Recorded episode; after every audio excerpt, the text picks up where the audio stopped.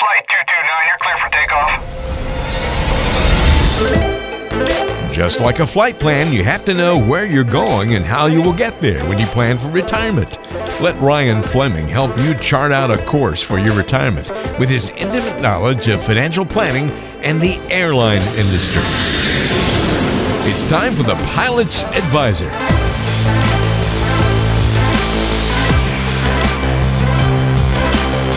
Welcome to the Pilot's Advisor. Walter Storholt alongside Ryan Fleming. He, of course, is a financial advisor, pilot himself at Fleming Financial Group, serving you worldwide with an office based out of Charleston, South Carolina. Ryan, thanks for being with us today. How are you, sir? It's great talking to you as always, Walter. How are you? Uh, doing great. And uh, I forgot to ask you on the last podcast, Ryan, but I assume, you know, being, I, I, think of you as just always in an airport or flying worldwide. I forget that you're actually based out of Charleston, South Carolina, and you guys got a close brush with the hurricane a couple of weeks ago.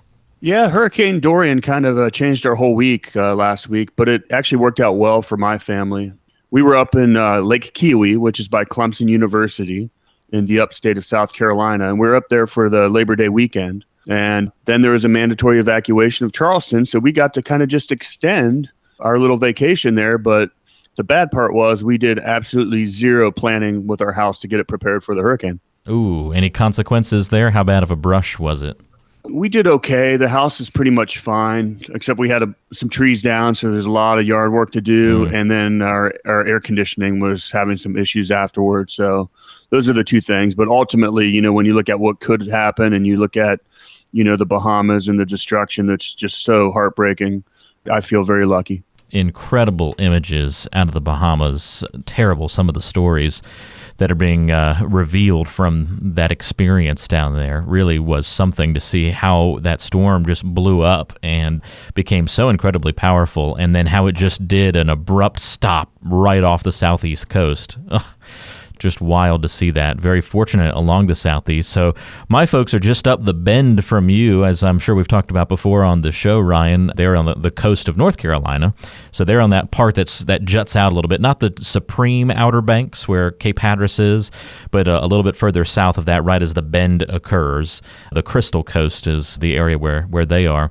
and they got hit pretty hard during Florence. Luckily, they made it out of this one with really not any big issues. It had weakened enough by the time it got toward them, where and they're kind of on the left side of the storm where it wasn't as bad. So that was very good news. But my poor dad had just laid out. They're do, kind of turning their entire backyard into kind of a rock garden, and they had just laid out tons and tons of plastic, you know, to kind of kill all the weeds underneath, and so you don't get that, you know, growing up through the uh, through the rocks and everything.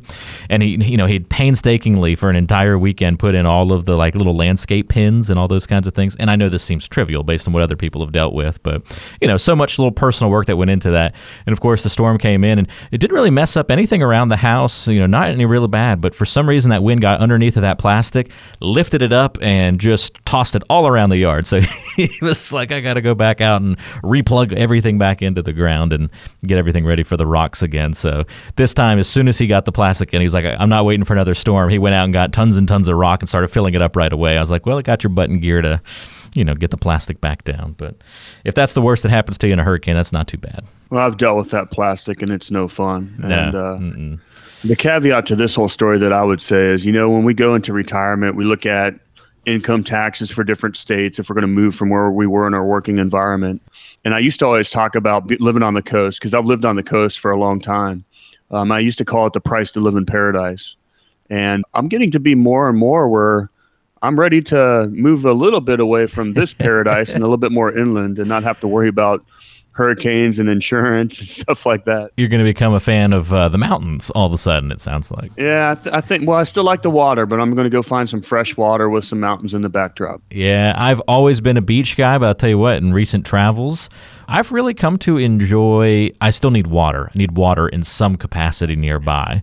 There's just something healing about having water near you. I mean, when we go over the, when you go over the bridge to go to your favorite beach spot or whatever it may be, something like that, doesn't driving over the bridge with the windows down and just seeing the water just does something to you.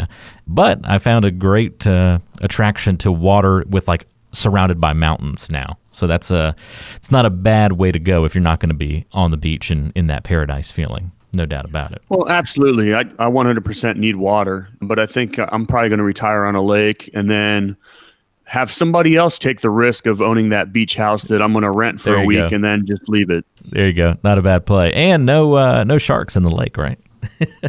no. No sharks and no uh, salt water that you have to totally rinse off and you feel disgusting after being in the water for all you know for a long time. That's true. That is the one nice thing about uh, lakes and, and swimming pools. You can float in peace without worrying about what's nibbling at your toes or worse.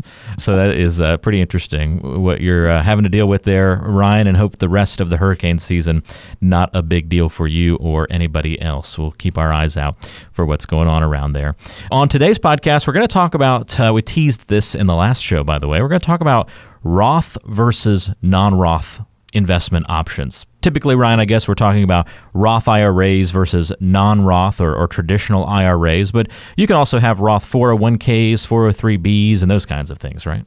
Yeah, well, and our actual opportunities for Roth versus non-Roth have drastically increased over the you know the last few years because it used to be that these 401k plans only had a tax deferred option, which would be a non-Roth. And the new thing now is where all these 401ks have a Roth option. So you actually have the option to pay taxes up front and be done.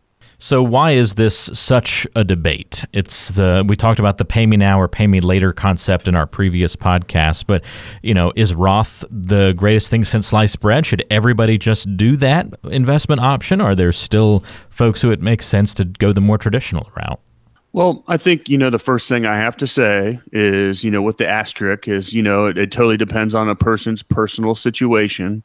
However, from a, you know, a 10,000 foot perspective or Ryan Fleming's view on this, I think Roth is the best thing since sliced bread. And I think that's all you should do going forward because it gives you flexibility in retirement. But most importantly, our taxes are at a historical low right now. And the problem is we have 10,000 baby boomers retiring every single day they're going to start drawing on Social Security. And so, in my opinion, I think that taxes can only go up. So, I think that investors right now should take a little bit of the pain and pay their taxes now and not worry about it because I do think taxes will go up. And that's that's the big picture with Roth versus no Roth. Do you think that taxes are going to be lower in the future or do you think they're going to be higher in the future?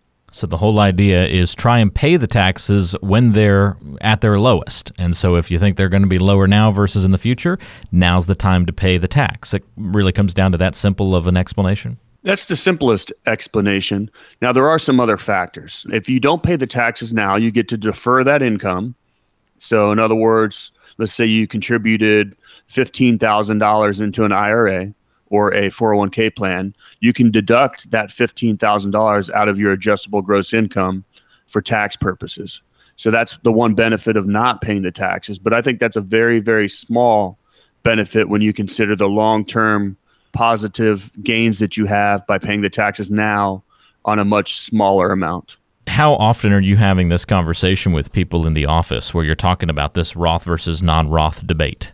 It comes up quite often. I mean, you know, some clients want to debate it, others just, you know, trust your your opinions on it. But if you want to find out for yourself, uh, you know, and I, I'm not really good at, you know, dropping book ideas or book hints, but there's a great book out there called The Power of Zero, and it's by David McKnight. And it's a short book, it's a short read, but it really digs into this conversation about Roth versus non Roth. And he's talking about getting to the 0% tax bracket retirement. And how it can transform your retirement. And there's so many things about having Roth money versus non-Roth money that can really help you in retirement. And just to name a couple, you know, circumstances is if you have a lot more Roth money to play against the money that you haven't paid taxes on, you can kind of control your tax bracket a little bit more in retirement. You have options. And then the other piece to this is if you haven't paid the government, they're going to make you pay them at 70 and a half and with the Roth money, that you've already paid your taxes, so they're not concerned about it. So you can continue to let that money sit there and grow if that's what you need to do in retirement or if you have the ability to do that. So those RMDs, required minimum distributions, don't impact you as greatly on a, on the side of the Roth option versus the traditional route. Exactly. And another way to look at this too. What is good for you versus what is good for the government? The whole reason why Roth came up was not because the government really cares about you and your long term financial future. Roth came up because they needed income now. And so if you even look at a Roth IRA, it's phased out based on income because the government knows it's much better for you. So if it wasn't, they would not phase out your ability to contribute to a Roth IRA if your income increased. So the government decided to have this Roth program because they needed income now. They were waiting on all these baby boomers and everything else to be start paying them, but they needed income now to, you know, help with our debts that we have. I mean, everybody hears about our government debt. So it's kind of a program to get some money out into the system now. So I like to think about it that way that the Roth is actually good for us, not good for them, but they were using it as a way to get some income from investors and, and taxpayers. I guess the only negative of the Roth option is it usually has lower uh, contribution limits, so there's only so much advantage that you can take in those programs.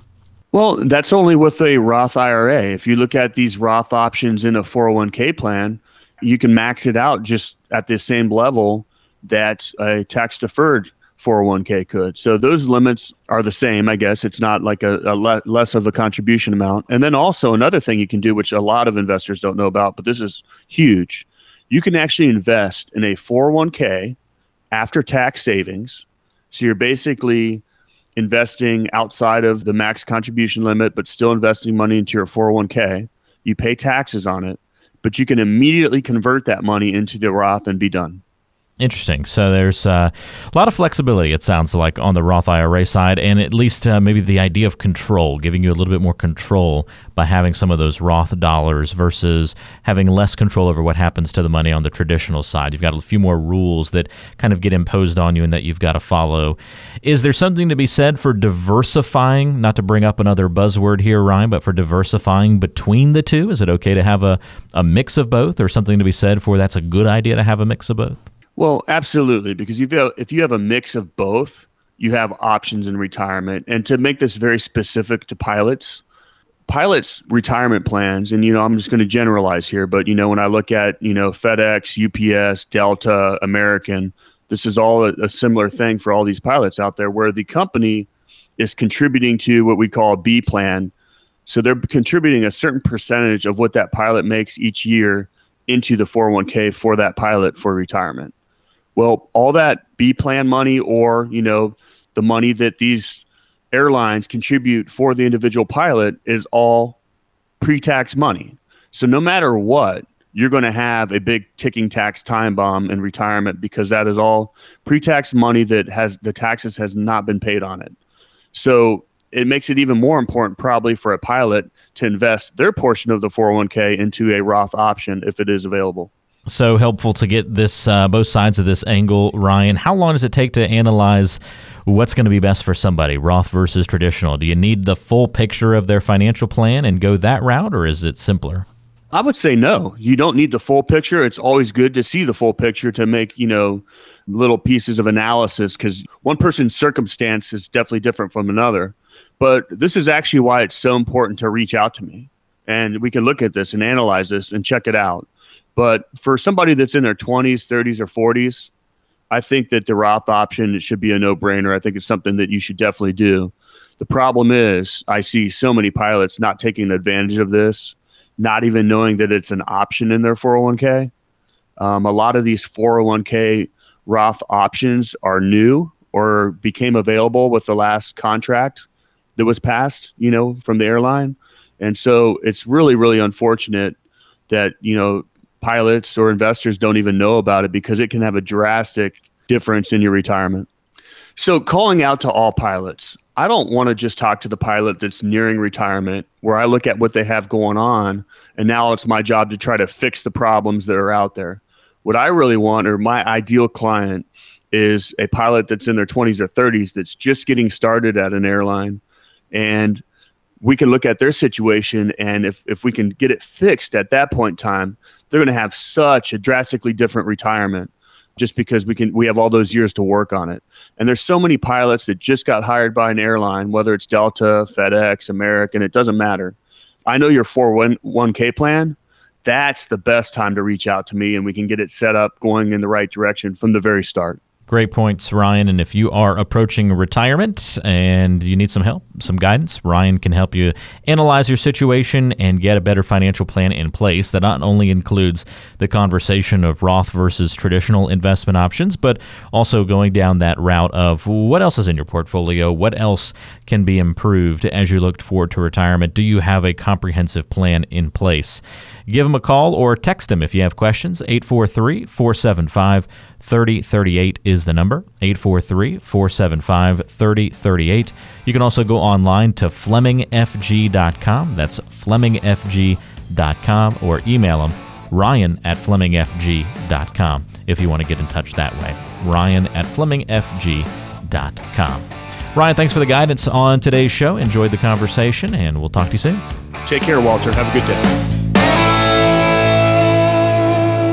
Information is for illustrative purposes only and does not constitute tax, investment, or legal advice. Always consult with a qualified investment, legal, or tax professional before taking any action.